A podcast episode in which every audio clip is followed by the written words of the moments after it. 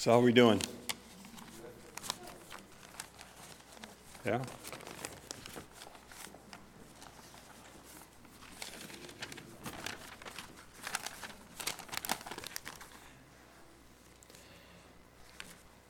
don't know if it was a week or two weeks ago, we had some of our grandkids here and I tried running.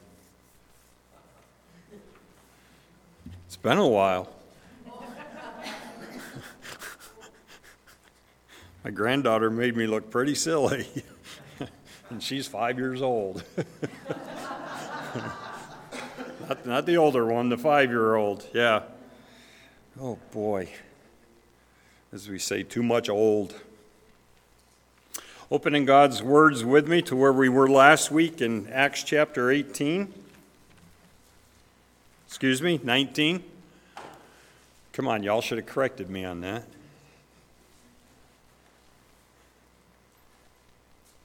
We probably did spend some time in chapter 18 last week.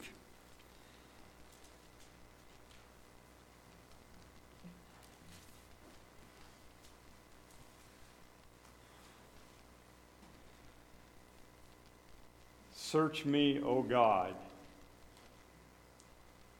Last week, Paul did some searching when he arrived in Ephesus at the church there. Apollos has moved on to Corinth. As far as we know, Priscilla and Aquila are still in Ephesus, and Paul has gone the northern route through Asia Minor there and, and has planted himself back in Ephesus. And and in verse 1, end of verse 1, he says, And he found some disciples. And he asked the disciples two questions that, that pointed out something that was sorely lacking in their lives. It does not address them as brothers or Christians because at this point they were not. They, they were saying a lot of the right things and doing some of them, but Paul said to them in verse 2, he said, Did you receive the Holy Spirit when you believed? No, they hadn't. He said in verse 3, And into what, ba- what were you baptized? And they said, Into John's baptism. And we talked about uh, how that was kind of similar to where Apollos' doctrine had been lacking when Priscilla and Aquila came alongside them uh, and, and, gave him a more complete picture, uh, more of the truth of the gospel. And, and it seemed that maybe these disciples were even disciples that Apollos had, had reached out to and taught. And, where he ended, that's where they ended. Makes sense. But it was they didn't have the full truth. They didn't they didn't know. And, and, and they said in verse 2, we, we've not even heard the Holy Spirit has been given. So they, they didn't know. And so Paul, in, in after his questions here in verses 4, well, basically in verse 4, and, and obviously Luke doesn't give the whole sermon that he gave these guys, but we know that he told them the truth. He, he told them that, that John the Baptist was, was before, and, at, and then Christ came, was died for our sins. And, and when he left and returned to heaven, he promised the Holy Spirit and that if you are a believer in Jesus, you will have the Holy Spirit indwelling you. And, and in converse to that, if you don't have the Holy Spirit, you don't have Jesus. Pretty, pretty easy conclusion to come to. So we want to, we're going to spend a little bit of time um, as, as, as Paul examined them we're going to spend a little time today examining and, talking about those things that should be evident and obvious in our lives if Jesus resides here. And, and we're going to conclude with communion. Last week's t- sermon title was Are You a Christian? This week, Search Me, O God. We're, we're looking for evidence to help the prosecutor convict you of being a Christian. You can, you can keep it at the end of the service, we'll, the sermon, we'll come back to chapter 19 of Acts. Uh, but we're going to spend most of our time in 1 John. But before we get to 1 John, turn with me to 2 Corinthians, if you would. 2 Corinthians chapter 13.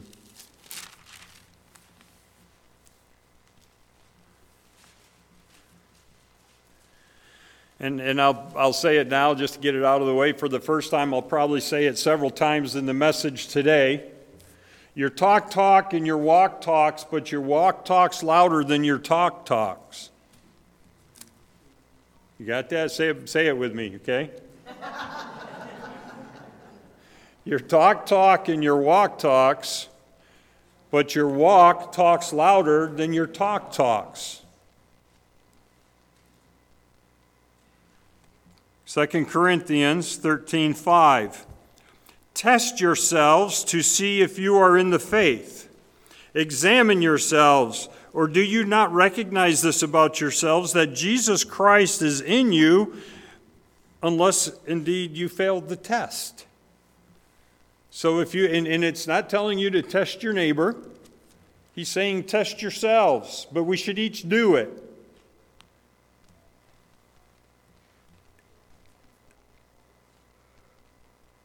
Do you recognize this about yourself that Jesus Christ is in you? Unless, of course, you fail that test. And Jesus Christ is not in you. Now, on to 1 John.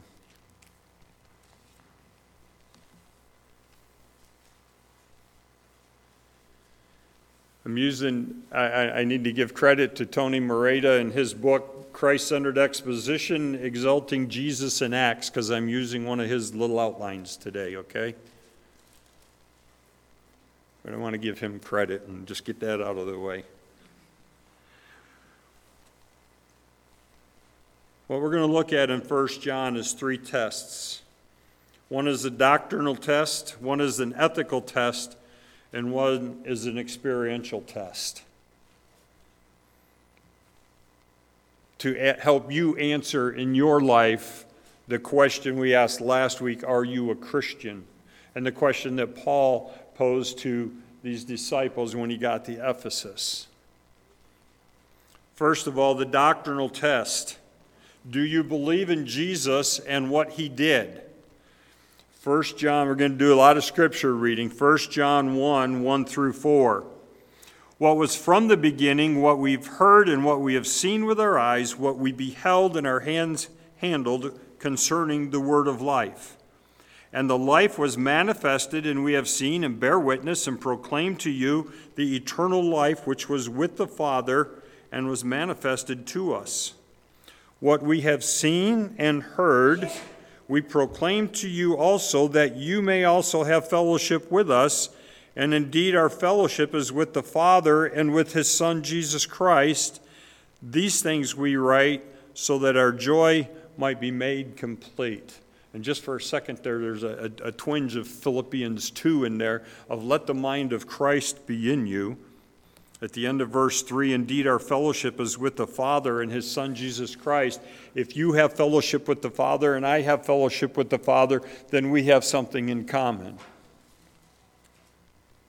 then we know that we have our righteousness in Jesus Christ, not in anything that we can do, but our righteousness is in Him. So, what do you believe about Jesus and what He did for you? Chapter 2, verses 1 and 2. My little children, I'm writing these things to you that you might not sin. And if anyone sins, we have an advocate with the Father, Jesus Christ the righteous and he himself is the propitiation for our sins, and not for ours only, but also for those of the whole world. Sorry to use to those of you that are, are strict Calvinisms and follow what is said to be his teachings there. Because this word of God right here tells me that he died for the sins of the whole world. It wasn't for one or two, or 12 or 15 or 144,000. He died for the sins of the world.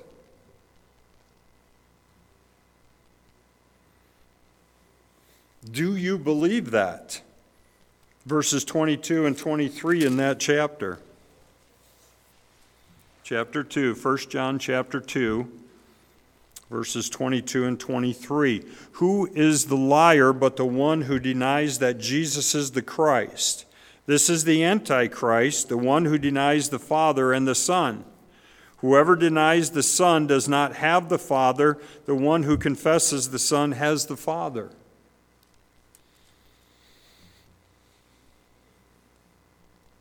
I don't think I need to explain that.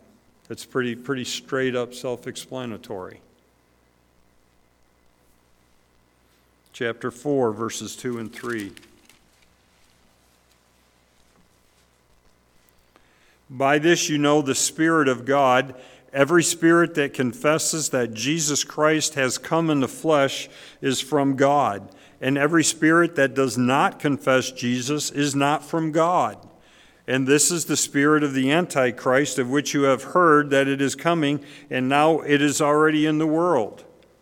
Verse 15 Whoever confesses that Jesus is the Son of God, God abides in him, and he in God. Okay, now you can take a 20 minute break. This is the first test.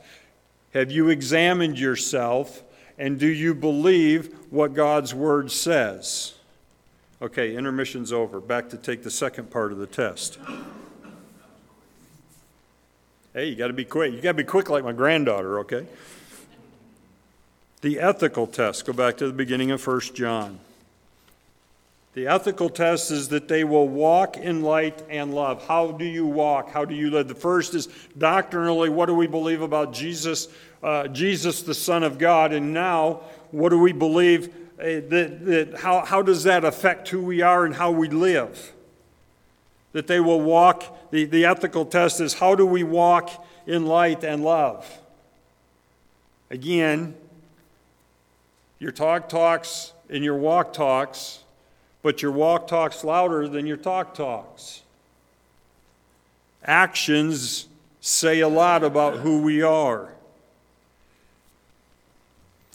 1 John 1 5 through 7.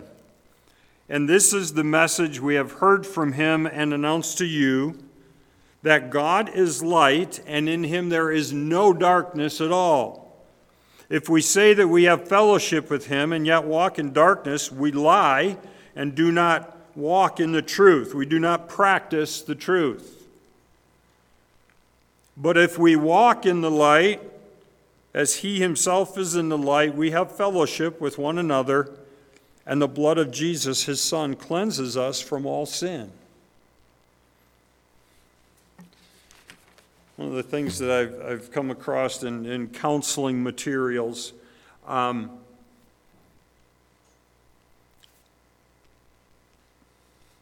how, how we walk. Uh, here, the, again, the ethical test is that we walk in light and that we walk in love.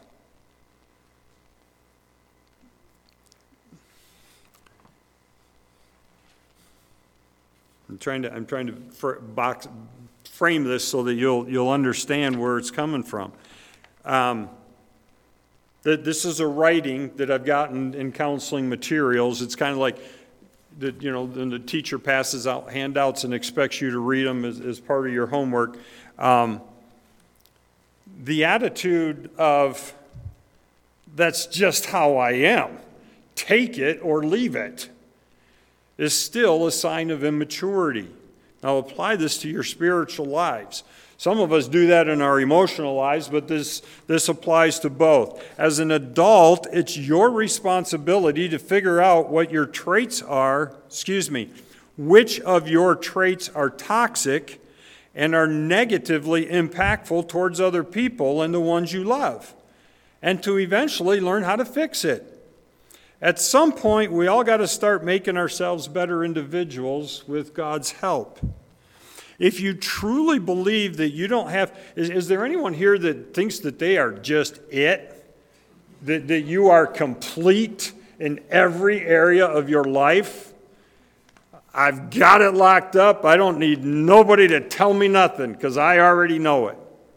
If you truly believe that you don't have to change anything about yourself, even at the very least, the worst thing in you, and that people will just have to deal with it, then sorry, you're still a child. This is from the counselor, okay? So I, I just reading what's on the paper. You're still a child. Take me or leave me. It's just the way I am. I don't need to grow up. You got to accept me the way I am. That's not how we are expected to walk in light and in love. If we have behaviors or phraseologies that we use that are offensive to people and that hurt people and that tear them down and not build them up, then in Christ we need to fix the walk.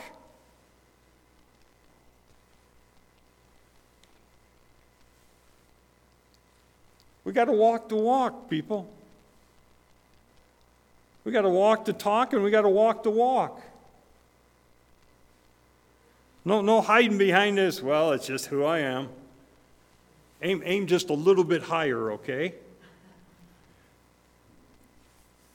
Chapter 2, 1 John 2, still on the ethical test.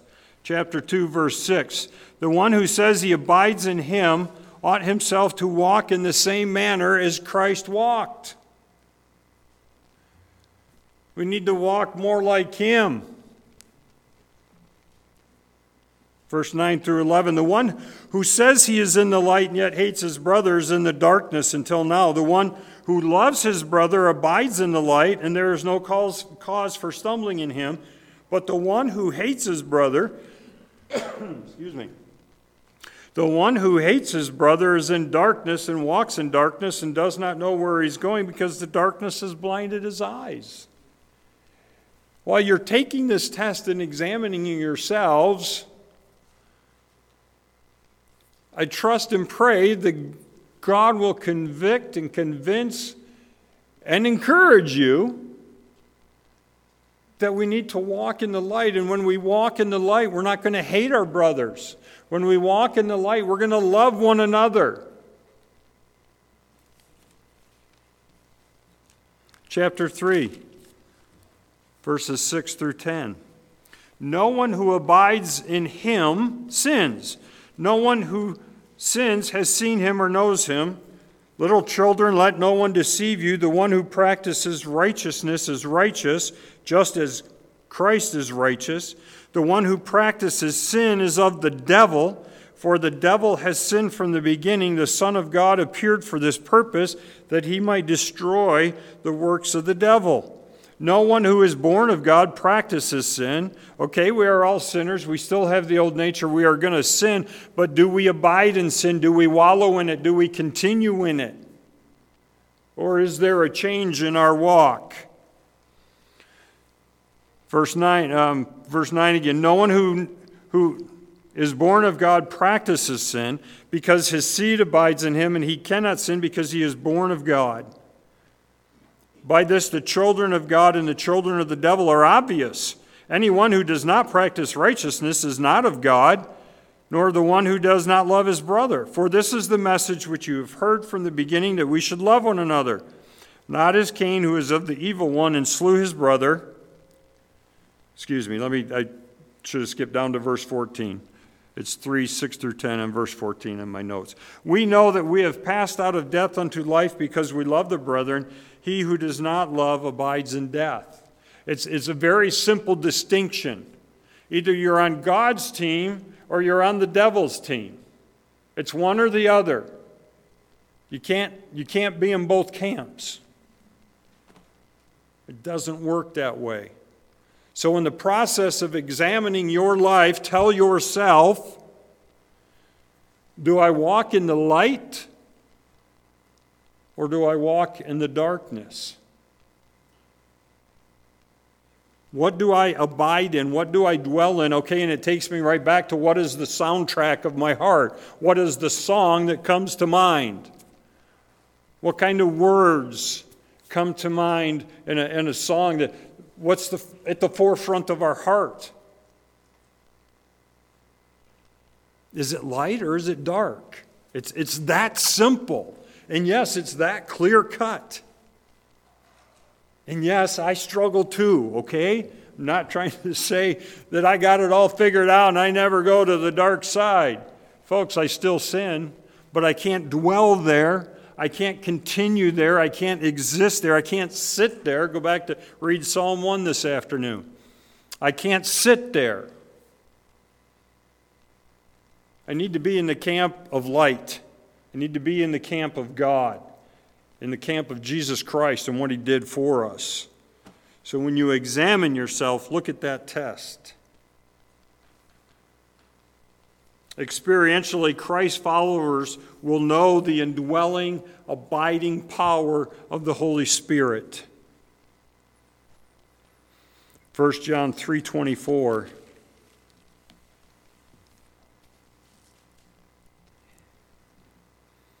And the one who keeps his commandments abides in him and he in him, and we know by this that he abides in us by the Spirit whom He has given us. Now, we spent a lot of time last week talking about the indwelling of the Spirit and giving a lot of verses. We, we stayed away from First John. There's, there's enough other scriptures that, that talk about the indwelling of the Spirit that we didn't need to come here, but now that we're in First John, we're looking at them. And there's plenty of scriptures here that talk about the Holy Spirit abiding in us. Chapter 4, verse 6. We are from God. The one who know God's listens to us. He who is not from God does not listen to us. Remember, if you're not from God, you're from the devil. Okay? By this we know the spirit of truth and the spirit of error. Verse 13.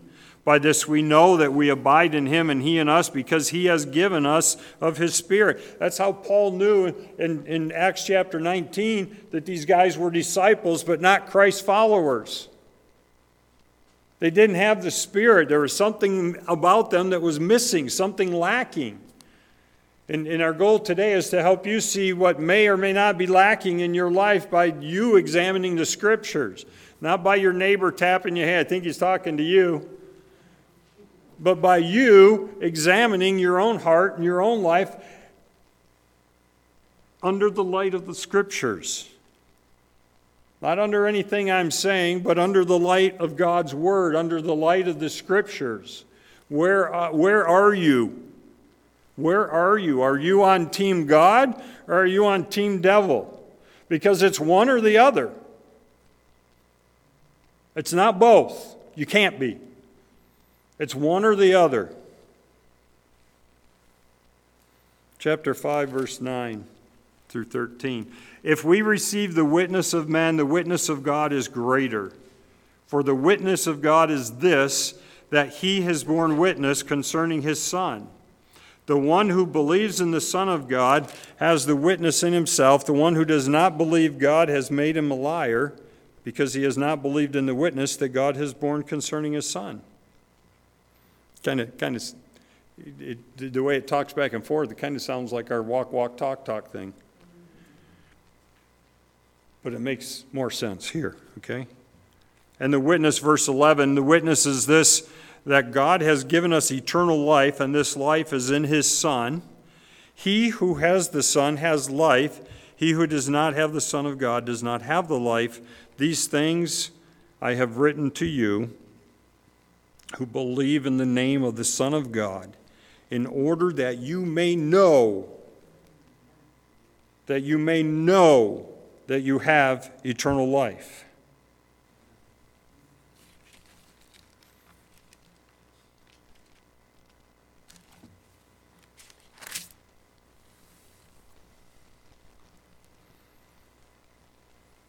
Ephesians 1:13, one that we that we talked about last week, and just just to, to add it to the ceiling here, that you may know Ephesians 1:13 in him you also after listening to the message of truth the gospel of your salvation having also believed you were sealed in him with the holy spirit of promise. It's one of the ministries of the holy spirit is to seal our salvation. You can't lose it once you've got it but examine yourself in this doctrinal test the ethical test and the experiential test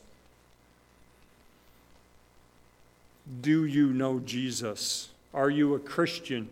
Are you one that if Paul were to walk in here today, uh, no, you know, n- no, yeah, yep, okay. It would be obvious by the presence of the Holy Spirit in your life by the work of the ministry. How, how do you walk? Are those around you able to see Jesus in you? My wife keeps talking about a ring. She's got to get me, and, and I, I kind of got part of it, but I'm not going to try to share it because I'll ruin it. But it just has to do with when somebody squeezes you, what squeezes out? Words that we can't repeat here? Or does Jesus ooze out of you because you're so full of Him? Because you spend so much time with Him, because you pray with Him, you spend time in His Word. You love Him, and you love those that love Him. And you love those that don't love Him. You get squeezed. What, what squeezes out?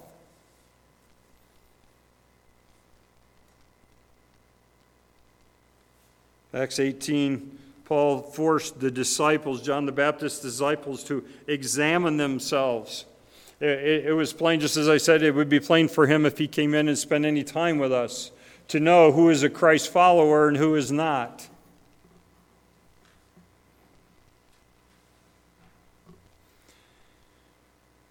There are those in the church that have been in the church all their lives, and, and they believe that they're spiritual giants.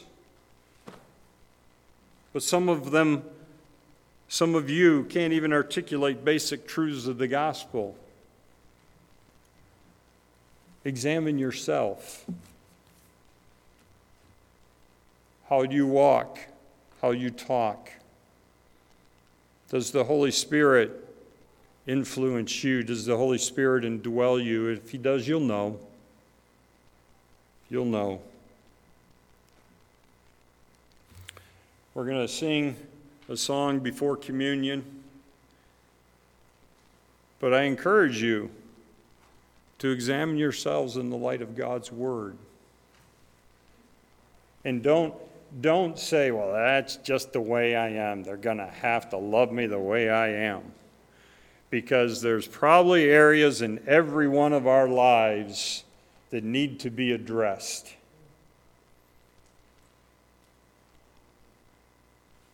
Because ain't none of us arrived yet.